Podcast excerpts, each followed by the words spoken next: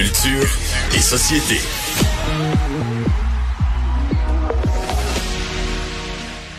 Euh, Jean-François, on s'apprêtait à se parler de Moisson Montréal. On va prendre juste 30 secondes pour. Moi, je pense qu'il faut raconter euh, l'anecdote qui vient de, de t'arriver. Tu devais venir ici en personne et à Mhm. cause du trafic de schnout à Montréal, t'as même pas pu trouver à accéder. C'est quoi qui s'est Ben, passé en fait, exactement? c'est pas le, je pense pas que c'est le trafic de schnout. Dans le fond, euh, le jeudi, tu sais, je passe souvent en studio parce Ouais. que je joue au hockey euh, à l'Arena Outremont. Fait que je, je redescends d'Outremont et je m'en, vais en studio. Puis là, au fur et à mesure que j'essayais de descendre, il y a un policier qui arrivait. Là, il nous envoyait à la rue suivante. Mais là, évidemment, il commençait à s'accumuler des voitures, s'accumuler Ah ouais. des voitures. Puis là, à la rue suivante, fait que là, euh, on est passé de Saint-Denis à Berry à Saint-Hubert. Fait que là, j'avais l'impression que c'était une manifestation. Bon. Euh, ce qui m'a été confirmé par un de nos patrons. Fait que là, j'ai dit, ben, regarde, je vais, je vais filer à la maison finalement Mais- parce que j'étais pas capable de me rendre en studio. Mais, mais il reste quand même que ça confirme la théorie que j'ai depuis plusieurs années. On devrait prendre un endroit, mettons l'île Sainte-Hélène, et on décrète que toutes les manifestations ont lieu là, tous les festivals ont lieu là, tous les spectacles ont lieu là, tous les rassemblements pour la terre, l'écologie. euh, peu importe, on met tout ça là, comme ça on peut circuler au centre-ville. Voilà, c'est on Ben, a fini que- notre parenthèse. C'est parce que quand, peu importe la, la cause, là, tu prends toujours en otage des gens qui sont peut-être même Voilà. d'accord avec toi. Tu comprends? Voilà. Fait que, fait que c'est- mais c'est ça. Fait Ben, on met tout ça, puis on appelle ça l'île des manifestations. L'île de la manifestation, L'île de la j'aime ça. manif. Ben, puis on Puis fait on ça. fait jouer la toune des cowboys. À la, à la manifestation. manifestation. En tout cas, Voilà. il la chante mieux que moi, là, mais. Ouais, ouais. Fait que bref, euh, bref, on se sera pas vu aujourd'hui. Je suis Voilà. désolé. C'est pas grave. Alors, c'est très important. Donc, tu es allé faire un tour à Moisson de Montréal. Comment tu t'es senti quand tu étais là?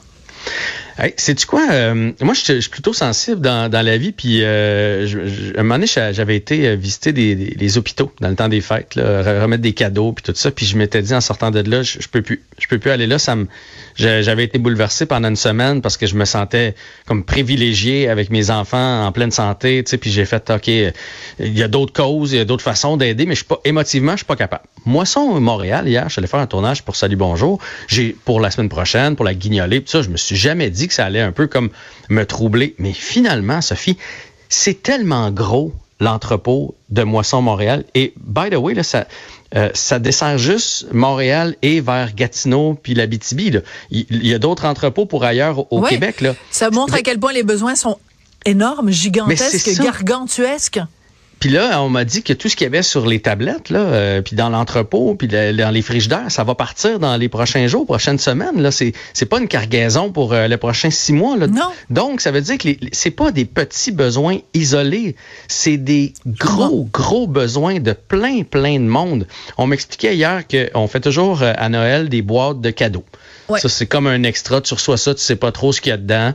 Puis, c'est c'est du riz, des, des ramen, des cannes de thon, des choses comme ça. Mais ça arrive dans une boîte. Ça fait comme un petit cadeau au lieu de d'aller chercher, de dire je vais prendre un peu de ça, un peu de ça. Ouais. Un petit supplément. Et euh, cette année, au lieu d'en faire 20 000, on va en faire 30 000. Puis on m'a dit on aurait pu en faire 40 000, puis 50 000, Incroyable. puis ça aurait été pris. Puis on m'a surtout expliqué que, ben oui, les besoins sont criants, mais que le visage euh, de, de la pauvreté a Beaucoup, changé. hein? Ouais. Euh, c'est plus ce qu'on ce qu'on ce qu'on pense là, euh, quelqu'un qui qui veut pas travailler puis qui flobe tout puis que là il se retrouve dans les banques alimentaires. Ben, Non, moi, j'ai jamais pensé ça personnellement, que c'était des gens qui ne Ben, voulaient quand pas travailler. petit, Quand j'étais petit, il y avait le Noël du plus pauvre. loin que ça, là. Ouais. Tu sais, il y avait le Mais Noël le pauvre, c'est pauvre pas, c'est pas Trois-Rivières, nécessairement puis- quelqu'un qui veut pas travailler, Jean-François. Non, je sais, mais dans, dans, dans ma tête de petit gars, c'était Ah, ça. Je sais que ça a Ben, Quand changé t'as avec 8 le temps. peut-être, mais pas, pas comme adulte, là. Non, mais là, maintenant, c'est, on me disait, il y a des gens là, qui gagnent 50 000 par année, là, puis qui se retrouvent dans les banques alimentaires parce qu'ils ont un trop gros hypothèque ou parce qu'ils Mm. ont un trop gros loyer ou parce que là, soudainement, il arrive euh, un contre-coup, une séparation, euh, peu importe, puis là, ils se retrouvent dans les banques alimentaires. Certaines fois, c'est temporaire, mais je veux On dire, est à ça 50 de la 000, pauvreté. On est à ça. C'est-à-dire qu'en fait, quand tu gagnes, mettons, mettons, tu gagnes le, le salaire médian, qui est à peu près dans ces, dans, dans ces eaux-là, t'es quand même à ça de la pauvreté parce que même avec un salaire de 50 000 par année, tu, euh, tu vis d'une paye à l'autre. Alors, il suffit qu'il y ait Ouais. une paye qui saute ou il suffit, comme tu dis, que euh, le couple se sépare, le temps que tu te remettes sur tes pieds, euh, si en plus tu dois payer une, une pension alimentaire à l'autre, enfin, il peut arriver toutes sortes de déboires. peu importe Euh, quoi, des gens problème qui de santé. Écoute, des gens qui sont dépendants au jeu, dépendants à l'alcool, dépendants à la drogue, dépendants à toutes sortes d'affaires. Puis Voilà, beding bedang, ça prend pas grand temps puis tu tombes sous le seuil de pauvreté. Bref, je me suis dit, si tout le monde euh, visitait un organisme euh, comme ça, parce qu'il y en a plein, là, je parle de Moisson Montréal, mais ça pourrait être n'importe quel autre. Là. Je pense qu'en fin de semaine, parce que là, on sait, il va y avoir la guignolée, puis au mois de décembre, on, en entend davantage parler. Je pense que tout le monde, en fin de semaine, dirait, bah, c'est du coup, on, prendra pas notre bouteille de vin, puis on va faire un don, on va, on va oublier le resto, on, prendra pas le dessert au resto, on ira pas déjeuner mm. au resto, peu importe où, là, vous pouvez couper en fin de semaine, puis faites donc un don la semaine prochaine, parce que c'est, c'est tellement concret quand on va là-bas il y avait quand même beaucoup de beaux. Hein? moi, je réalisais pas le, le, bénévolat. Euh, il y a 50 employés à Moisson Montréal, mais il y a 100 personnes par jour qui travaillent là. Donc, l'autre 50, c'est du bénévolat, Sophie. Wow, c'est beaucoup. On m'expliquait qu'il y a euh, une liste d'attente, puis ça se remplit. Euh, ils sont chanceux, là, il, man manque pas de gens. Euh, les gens vont passer la journée, ils se ah. sentent bien après. il y a même du team building qui se fait là-bas. Donc, mettons une compagnie ou un, bureau ben on part à 12, puis on s'en va aider Moisson Montréal aujourd'hui. puis là, quelle bonne idée.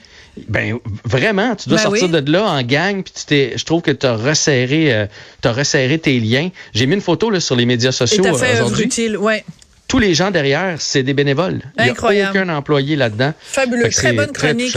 Merci beaucoup euh, de, de, parler euh, de ça et de mettre les projecteurs là-dessus. Quand on a une tribune, euh, c'est important de s'en servir pour les bonnes causes et les bonnes choses. Merci beaucoup, Jean-François. Bonne journée. Merci.